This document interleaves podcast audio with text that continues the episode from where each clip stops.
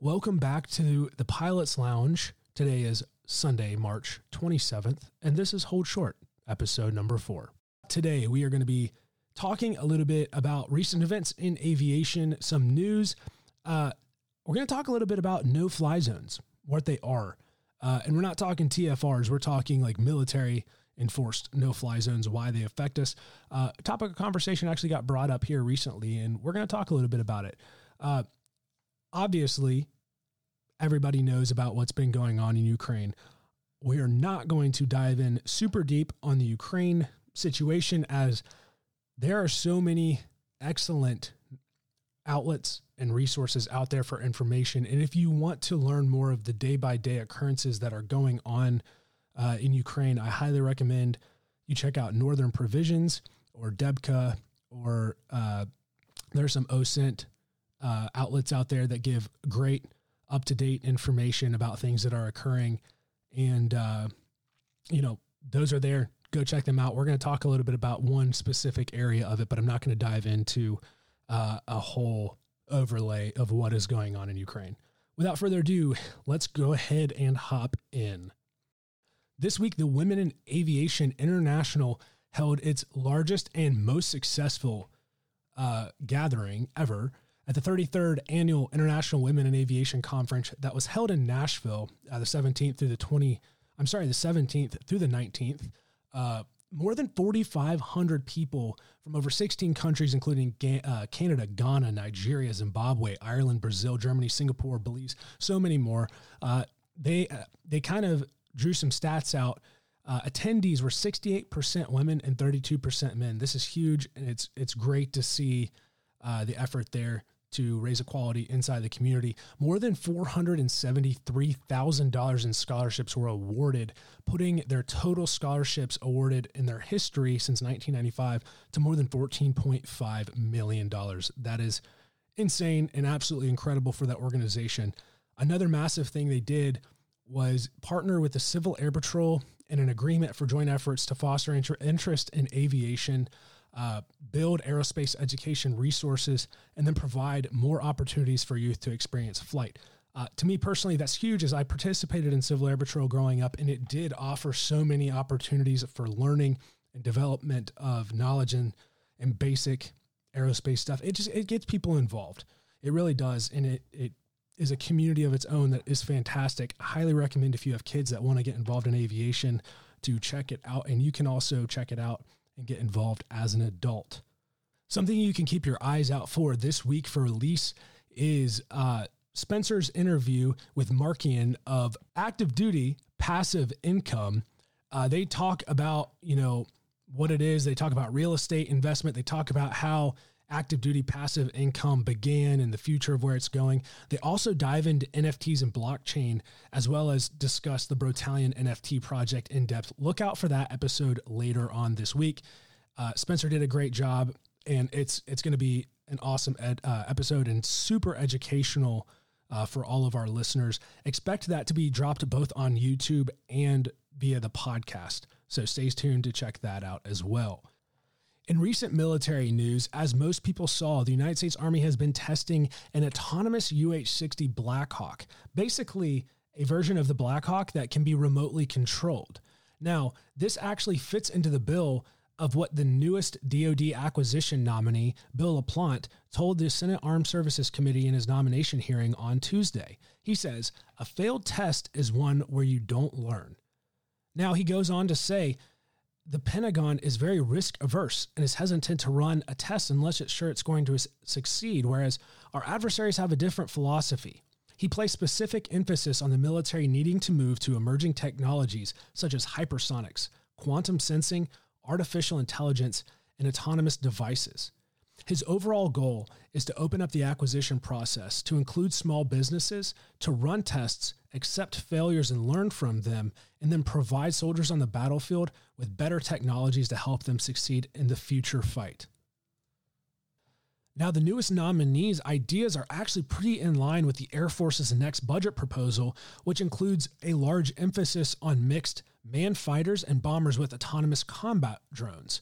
Now, this is so important to Air Force Secretary Frank Kendall that it actually makes up two of his seven operational imperatives that he outlined in his March 3rd keynote address to the Air Force Association's Air Warfare Symposium. Kendall reiterated that his belief that the next classified next generation air dominance or NGAD concept should be combined of up to five unmanned autonomous and attritable aircraft controlled by a single pilot that is calling plays for the drones to follow. The F 35 specifically could also be teamed up with an unmanned aircraft, he said. Now, this idea plays into the overall concept uh, on a larger scale of moving towards manned and unmanned teams to include rotary wing aircraft integration, such as the AH 64 and other platforms that do already integrate or attempt to integrate unmanned aerial vehicles into their operational requirements. Now, some would obviously ask why utilize unmanned sources? Well, the whole goal with these programs are to increase operational capability while reducing operational costs. Now, for today's primary topic of conversation no fly zones and what they mean. Now, most of us military or civilian pilots know and understand what RAWS's, TFRs, restricted areas, etc., are, uh, as well as like air coordination areas, all the whole gamut of imposed flight restrictive areas here in the US or potentially overseas.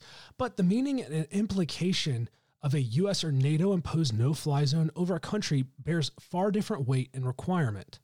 Now, similarly to the types of airspace that I previously mentioned, at its most basic level, a no fly zone still is an aerial occupation of a designated three dimensional geographic area or space. The difference is a no fly zone is where certain types of flights are prohibited, in this case, adversarial flights.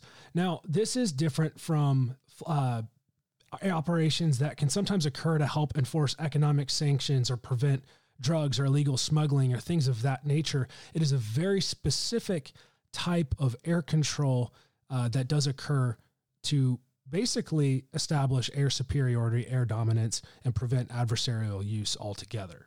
Now, over the last month or so of the war in Ukraine, we have heard repeatedly uh, from the White House and the U.S. that the U.S. and NATO will not impose a no fly zone over the country of Ukraine. Now, what exactly does that mean?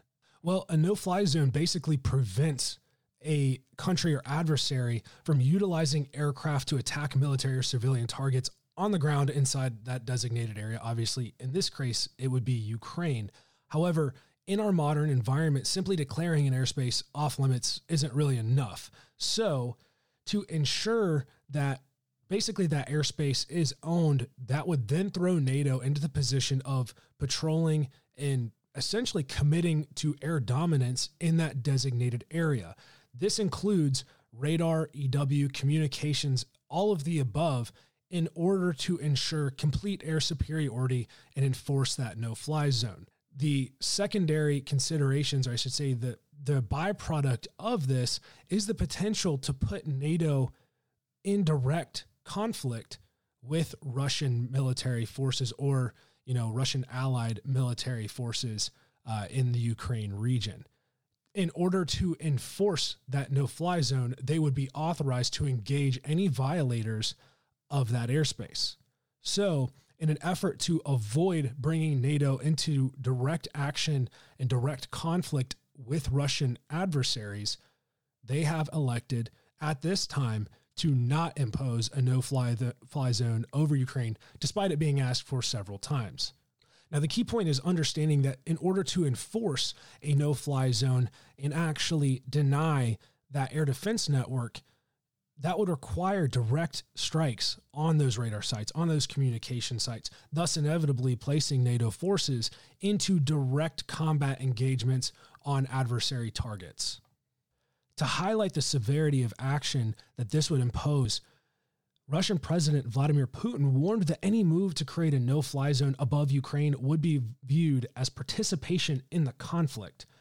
He said, That very second, we will view them as participants of the military conflict, and it would not matter what members they are. From a political standpoint, the aisle stays pretty split on this topic, with several supporting a no fly zone and the enforcement of it, and several definitely against it. Granted, in an emotional address President Zelensky did slam NATO for rejecting his pleas for a no fly zone, arguing the decision was giving Russia a green light to continue shelling targets inside of Ukraine. Understanding that a no fly zone would also implicate a full scale NATO air campaign, the U.S. and its allies remain reluctant to impose this, as well as stand by their position to continue supplying Ukraine with military and financial, with I should say, military equipment and financial support to provide example of when no fly zones have been enacted during conflicts. The United States, United Kingdom, and France launched Operation Provide Comfort in 1991 to establish and enforce a no fly zone over northern Iraq, protecting the Kurds from uh, Saddam Hussein's air forces at the time. And then another no fly zone was later established to protect Shiite Muslims in the south. Uh, that no fly zone continued until the 2003 war in Iraq. Uh, NATO also enforced a no fly zone over Bosnia from April 1993 to December of 1995. Then the UN Security Council authorized a no fly zone enforced by NATO over Libya in 2011 to protect civilians uh, from the under the threat of attack in their country during a civil war type conflict there. To give example of those, those were pretty much around the board uh, direct military engagements or authorized direct military engagements in those regions. And that simply from an outside political strategic perspective is not something the US or NATO is willing to commit to at this time. However, NATO, as well as President Biden, have repeatedly say that they will protect every inch of NATO owned territory. This was reiterated today, March 26, in President Biden's Warsaw address, where at the same time, shelling and airstrikes were going on in the city of Lviv, approximately 240 or so miles to the east of Warsaw, Poland, which to date have been the closest airstrikes to the Polish border.